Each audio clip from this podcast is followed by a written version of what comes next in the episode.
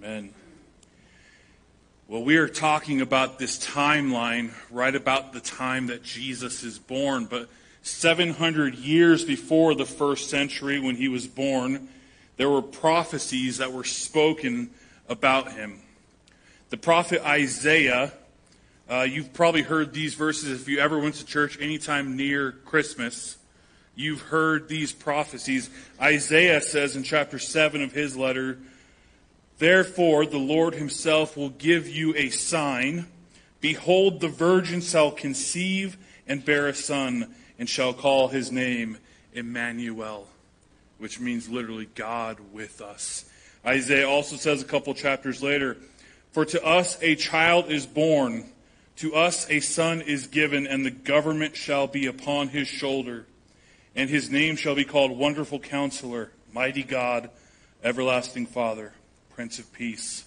Of the increase of his government and the peace, there will be no end on the throne of David and over his kingdom to establish it and to uphold it with justice and righteousness from this time forth and forevermore. The zeal of the Lord of hosts will do this. That was 700 years before Jesus was ever born. 600 years before he was born, Jeremiah tells us, Behold, the days are coming declares the Lord, when I will raise up for David a righteous branch, and he shall reign as king and deal wisely, and shall execute justice and righteousness in the land. In his days, Judah will be saved, and Israel will dwell securely, and this is the name by which he will be called. The Lord is our righteousness. Now, fast forward centuries and we come back to the time that we are talking about, first century Israel. And if you were with us last week, we talked about the birth of John the Baptist. We're going to take a step just ever so slightly back from when John the Baptist was born, when his mother Elizabeth was still pregnant with him, about six months along in, our, in her pregnancy. And then at that point, the angel Gabriel had given the news to Zechariah and Elizabeth that they were going to miraculously have a child. But before their child is born, this is just after the scripture that we talked about last week.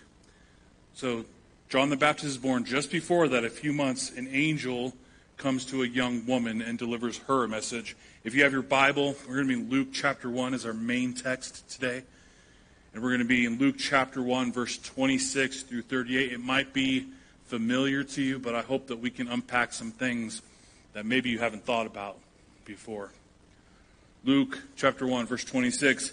In the sixth month of Elizabeth's pregnancy, the angel Gabriel was sent from God to a city of Galilee named Nazareth to a virgin betrothed to a man whose name was Joseph of the house of David. And the virgin's name was Mary. And he came to her and he said, Greetings, O favored one, the Lord is with you. But she was greatly troubled at the saying and tried to discern what sort of greeting this might be. And the angel said to her, Do not be afraid, Mary, for you have found favor with God, and behold, you will conceive in your womb and bear a son, and you shall call his name Jesus. He will be a great he will be great and will be called the Son of the Most High. And the Lord God will give him the throne of his father David, and he will reign over the house of Jacob forever. And of his kingdom there will be no end. And Mary said to the angel, Pretty good question. How will this be since I am a virgin? And the angel said to her, The Holy Spirit will come upon you, and the power of the Most High will overshadow you. Therefore, the child will be born and will be called Holy, the Son of God. Just a quick interjection. I love that little verse 35 because you see the entire Trinity in action. The, the Most High, the Holy Spirit, and the Son are all there.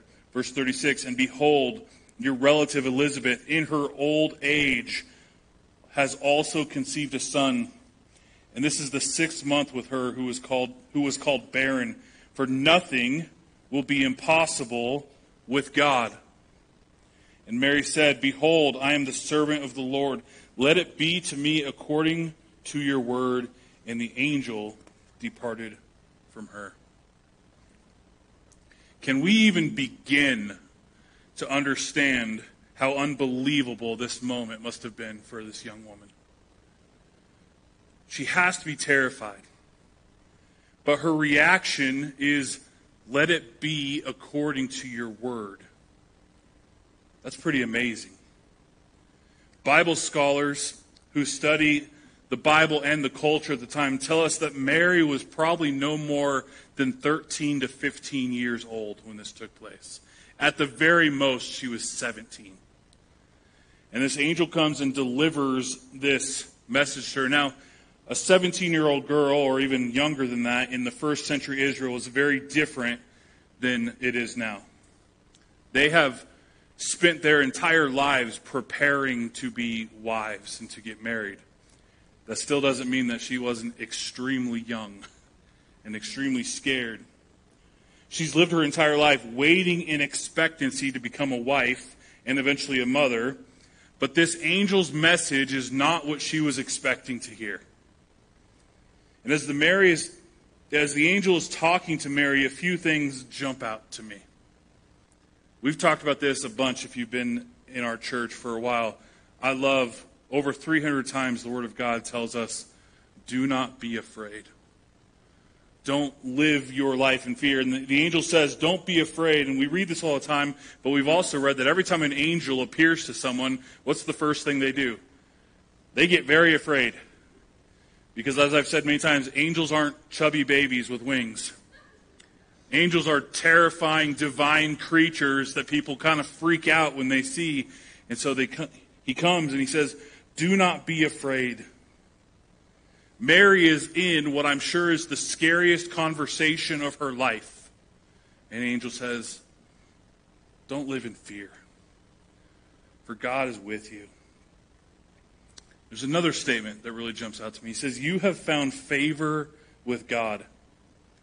Can you imagine that you're a young teenager and an angel of God comes to you and says, God's been watching you?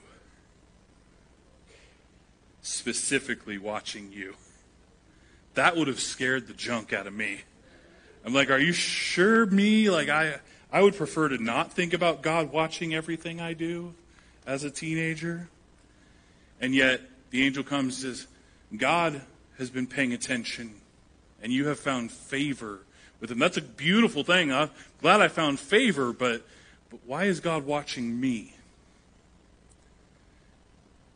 Another statement.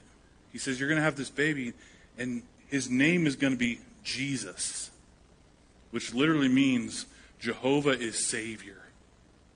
There is no confusion about how important this child will be. The angel says, His name is Savior. And so she knows exactly what she's being called to. She understands that this is the fulfillment of all the prophecies that we just read from Isaiah and Jeremiah and more of them. The angel is saying, This is the one. This is the Messiah that you've been waiting for. This is the Son of the Most High God.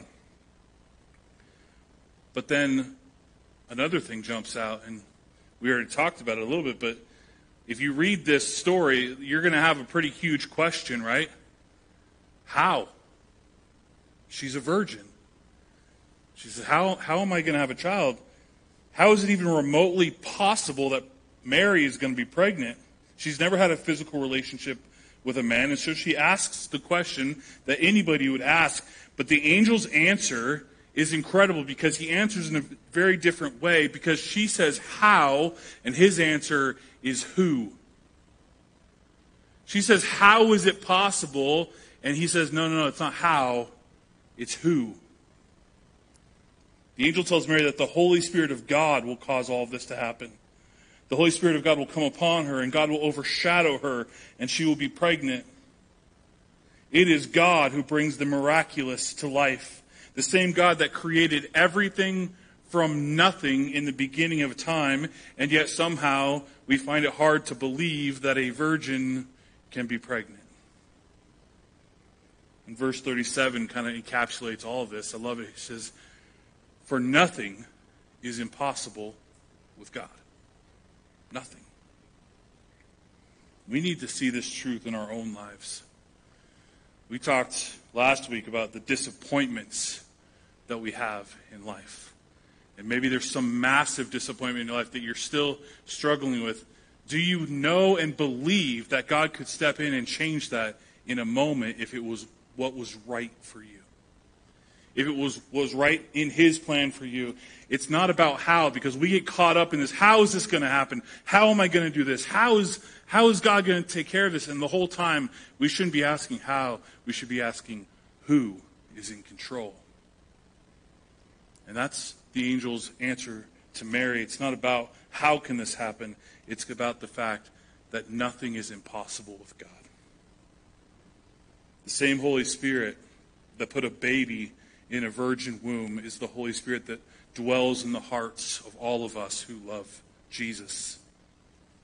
And He's at work in all of us, and nothing is impossible with Him. A young girl getting pregnant with a perfect child that would save the world is impossible, but not with God. An older barren woman and her husband finally conceiving a child that would prepare the way for the Savior is impossible without God. Beating the addiction that you are struggling with on your own power is impossible, but it's not with God.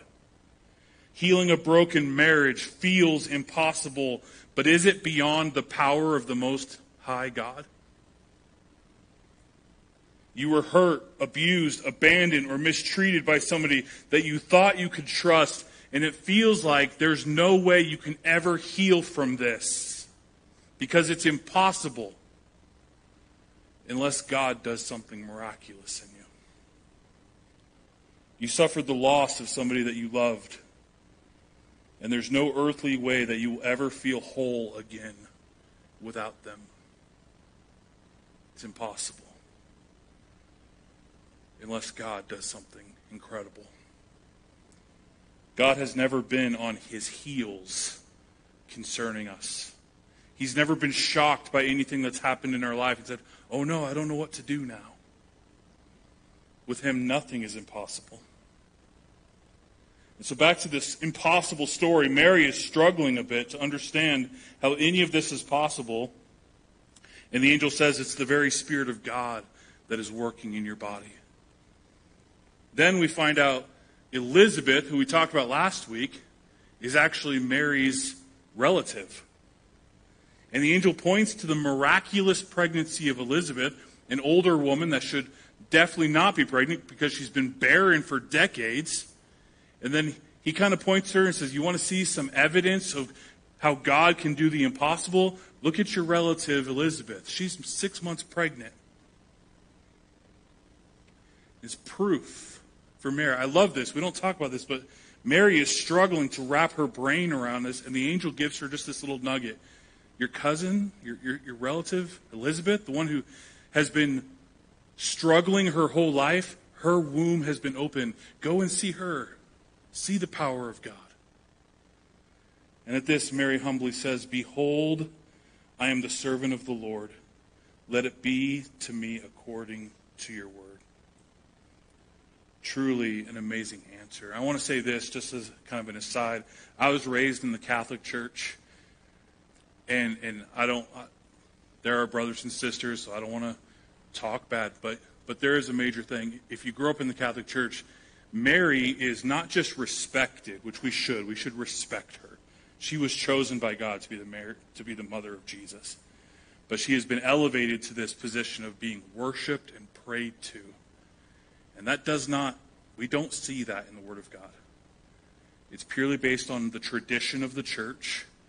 There is no scripture that backs it. And I imagine that when we get to heaven one day, Mary is going to be like, yeah, that, that kind of got out of hand a little bit. Um,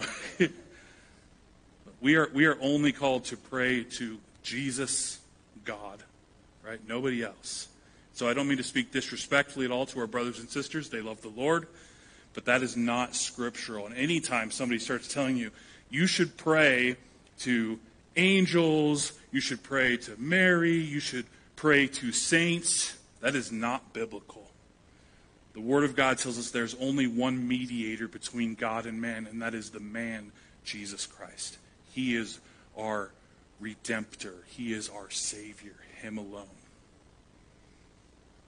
I love the next thing that happens in this story because Mary heard what the angel says, but now she goes to kind of check on his intel. Right? She goes, and it tells us she goes to visit Elizabeth. In verse 39 of Luke chapter 1, in those days Mary arose and went with haste. Yeah, you would think so into the hill country to a town in Judah, and she entered the house of Zechariah and greeted Elizabeth. And when Elizabeth heard the greeting of Mary, the baby, John, leapt in her womb. And Elizabeth was filled with the Holy Spirit, and she exclaimed with a loud cry, Blessed are you among women, and blessed is the fruit of your womb. And why is this granted to me that the mother of my Lord should come to me? For behold, when the sound of your greeting came to my ears, the baby in my womb leaped for joy. And blessed is she who believed that there would be a fulfillment of what was spoken to her from the Lord. Another side note notice that when John's in her womb, what's he called? a baby, not a fetus, not a clump of cells, a baby. Okay, I'm not going off that tangent right now. Okay. It tells us that Mary goes to Elizabeth, but Elizabeth is not just down the road. Elizabeth is about 100 miles away. And so Mary makes this journey, and she doesn't have a car. At best, she's got a camel. The angel gives her this amazing news and she says, I got to check on this. She goes 100 miles and she greets Elizabeth, and Elizabeth is there, and John leaps within his mother's womb. It's such a cool connection here to me because John the Baptist was not only the voice that would prepare people for the ministry of Jesus 30 years later, his birth was the miracle that would prepare Jesus' mother for her unexpected pregnancy. It was the, the proof, the, the, just the little thing from God that she needed to see, like, yes, nothing is impossible. And so he's the forerunner for Jesus, not just 30 years later, but even as a child, he is the forerunner. And there's another lesson here. Just a side note, kind of, too, is God will always put somebody in your life who's a little further down this path than you are. And we need to seek those people out. Because often we're kind of in this moment like, God, I don't, I don't understand this. And we need people in our lives who've said, okay, I, I've been through that. And God's going to bring you through it. Mary is just coming to terms with what God is calling her to do. And so God gives her Elizabeth, who's a little further down this miraculous pregnancy route than her, to encourage her, to be somebody who understands somewhat what she's going through. God gives us mentors and people who can speak into our lives, people who understand our lives and our struggles. And there's always going to be people who have walked this path that you are on because God created us for one another. In the very beginning, He said it's not good for men to be alone. He created us for community. It's been one of the beautiful things about seeing that Menger tree is seeing these guys like actually I don't know if you know this, men do have feelings. And, and they do have thoughts and ideas. and, and to see them actually like talk to each other, pretty miraculous all by itself. After Mary spends a little bit of time with Elizabeth, we finally get to hear what's going on in her head and in her heart. It's once Elizabeth acts as a confirmation to the message that the angel spoke to Mary that we get to see the outpouring of some of her feelings. Luke 146 through 55 is a group of scriptures that has become known as the Magnificat, which just comes from the word magnifies. And in this group of scriptures, Mary, this young woman who has been blessed, she just begins to magnify God, to give all of the praise to God. She takes scriptures from all over the Old Testament, she starts to string them together which is pretty incredible considering most likely as a young woman in the first century, she can't read. And so the only way for her to have all of these things in her mind that she can string together these scriptures is if her parents have raised her to know the Word of God, to memorize Scripture, to, to have it be a part of her heart at the core of her being. And that's just another no is let's raise our children to know the Word of God, to hold these things close to their heart, and to always have it within them. That even when they come to a part of their life like Mary is, where they are very confused and don't know what to do next, one of the first things that comes to their minds is the scriptures that have been put into them from the time that they were children. Now, I want to say one thing that has gotten me in trouble before, but I'm going to say it again because I believe it. And if you've done this in the past, don't take this as shame. But please don't use the Word of God as a punishment for your children. I speak to you as somebody who was a, worship, a youth pastor for 15 years. Don't, if your kid tells a lie, don't make them write. thou shalt not lie a thousand times. That is not going to give them a love for the Word of God. You can share the Scripture with them, you can pour it into them, you can pray it over them, but as soon as you start using the Word of God as a punishment, I don't think it's a good thing. It's kind of like when people ask me why I don't like running. I was a football player and a wrestler and a baseball player. Running was always punishment for doing something bad. So I have no part of me that's like, that sounds fun. No. I got screamed at, go run a lap. Like, no, I don't want to do that. Don't use the word of God as a punishment. Use it as a blessing in your kids' lives. Back to Mary's reaction, the Magnificat. If you have your Bible, Luke chapter 1, verse 46 through 55. And Mary said, my soul magnifies the Lord, and my spirit rejoices in God my Savior, for he has looked on the humble estate of his servant. For behold, from now on all generations will call me blessed. For he who is mighty has done great things for me, and holy is his name. And his mercy is for those who fear him. From generation to generation, he has shown strength with his arm. He has scattered the proud in the thoughts of their hearts. he has brought down the mighty from their thrones and exalted those of humble estate. He has filled the hungry with good things, and the rich he has sent away empty. He has helped his servant Israel in remembrance of his mercy, as he spoke to our fathers, to Abraham, and to his offspring forever she begins to just praise God for everything that He is doing and everything that He has done. She brings glory and magnification to the Lord. And when Mary is faced with this insanely huge call from the Lord, she replies by blessing Him and not getting so caught up in her current circumstances, but instead relying on what God has done, remembering His faithfulness. And this is an example for us when we are scared, confused, when times are difficult, we remember the faithfulness and glory of God in all of our lives. Nobody would have blamed Mary for just freaking out a little bit.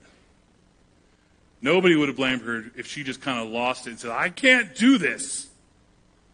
But instead, she just begins to focus on the Lord. I want to talk about this. There are times in our lives when a blessing doesn't feel like a blessing. Have you ever had that? Something happens in your life, and you're like, this does not feel like a blessing. Because the angel comes, says, You found favor with God, you're going to be called blessed. But for her in that moment, it probably doesn't feel like a blessing. It's going to cause all kinds of craziness in her life. Her fiance is going to wonder what's going on. Joseph was actually going to break off his engagement and leave her until God sent a dream to him not to do so. It makes everybody in her neighborhood, in her city, look down upon her because they think that she's lying. They think she's a liar. They think that she is a shameful person, even far beyond this story. For the next 33 years, people are going to talk behind her back. Oh, look, there's Mary, the girl that got pregnant with the Holy Spirit. There's people just thinking that she was a harlot. Joseph probably becomes the joke of his friends. They think he's either a liar and he got married pregnant, or he's some schmuck who's believing a story from his fiance. There are times in our lives when a blessing could not look like anything less like a blessing. But despite our own understanding and our small frame of perspective, God is working in all things. God's blessings can be complicated. If you read through the whole scriptures, you'll see this. When God tells the Jewish people to go to the promised land, when they finally get there, they're surprised to find there's already people there. And they have to fight for the blessing. They don't get to just go lay hold of it, they've got to battle for it. When God blesses Daniel with the ability to interpret dreams and be a phenomenal leader, it eventually lands him in a literal den of lions. God blesses Jonah and says, You're going to be a prophet to my people.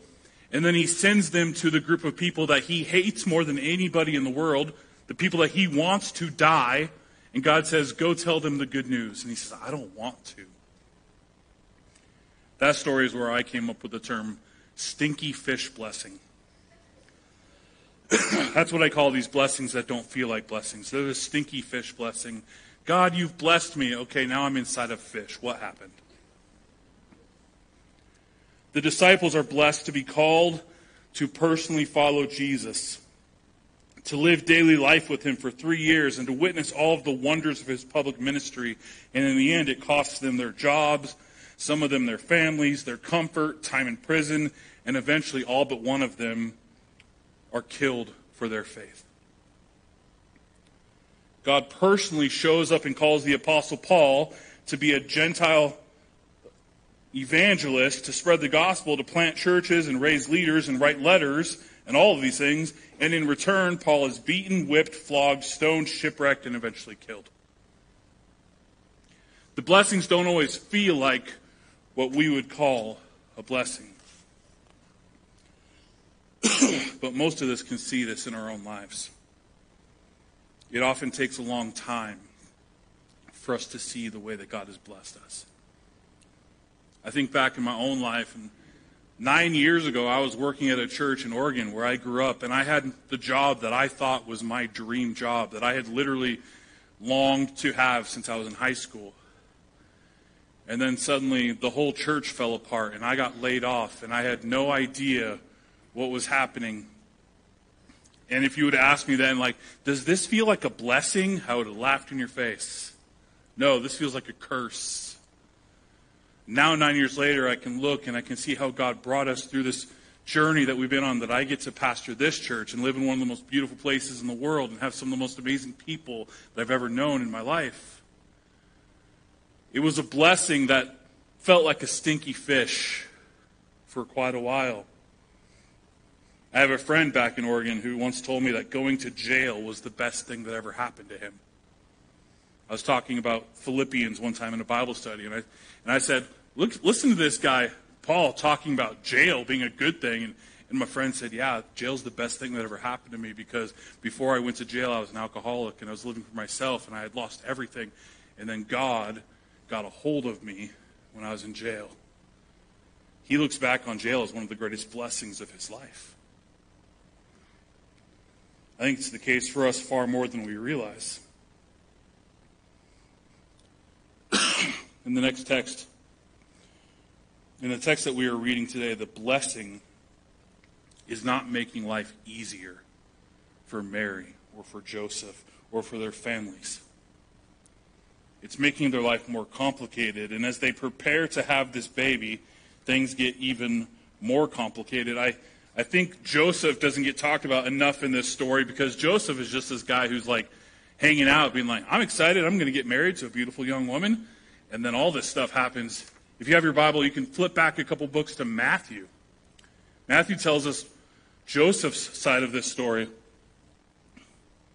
Matthew chapter 1, verse 18 through 25. Sorry, I'm coughing. Now, the birth of Jesus Christ took place this, in this way. When his mother Mary had been betrothed to Joseph, before they came together, she was found to be with child from the Holy Spirit.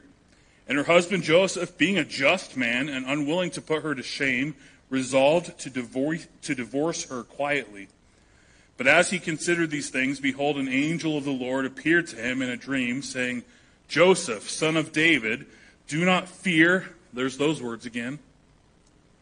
Do not fear to take Mary as your wife, for that which is conceived in her is from the Holy Spirit. She will bear a son, and you shall call his name Jesus, for he will save his people from their sins. All this took place to fulfill what the Lord has spoken by the prophet. This might sound familiar to you. Behold, the virgin shall conceive and bear a son, and they shall call his name Emmanuel. When Joseph woke from his sleep, he did as the angel of the Lord commanded him. He took his wife, but he knew her not until she had given birth to a son. Look at this guy. Says he's says he's a good man. He he doesn't want to bring shame upon her. He he hears this and I'm sure his heart is broken because in his head before he has this dream he's like, "Man, she cheated on me. My whole life is falling apart." And then an angel comes and gives him a dream and he's like, "Okay, so you're telling me I have to like just kind of ride this out and get married to a pregnant girl and become a laughing stock to my friends and people looking bad on her. He's going through all of these things.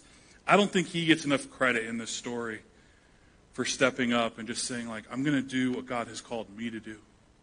I'm going to do my part.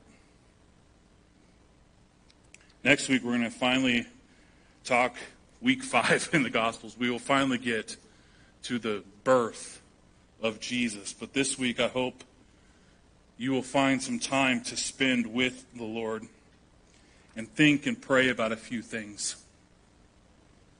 Has there been a time in your life when God called you to do something that scared the living daylights out of you?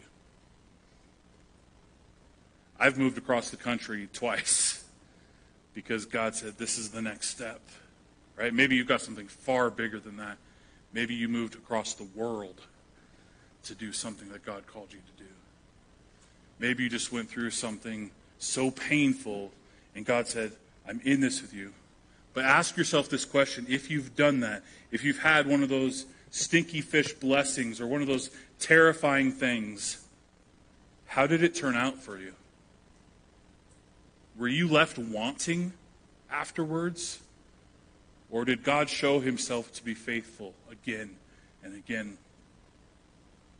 have there been times in your life where a blessing did not feel like a blessing at all?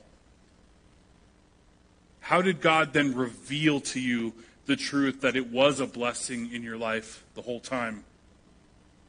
Or are you in some kind of situation like that now? And you can kind of look at it and you say, God, I can see how you might use this to bless me, but right now it just hurts.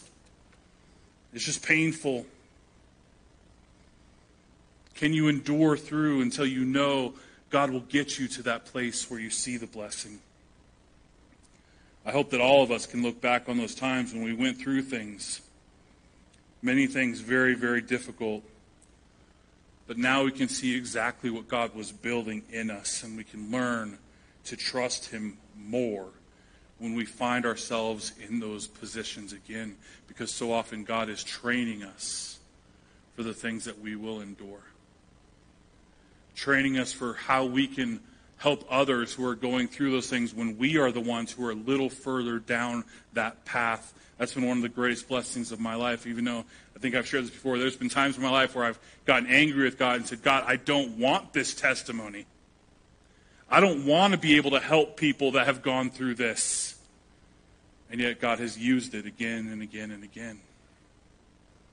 What are those things in your life that you can identify and say, God, I've gone through this, and you, you've, You've shown me that it's a blessing. Or God, I'm going through this and I, I know that it probably will be a blessing, but it doesn't feel like it right now.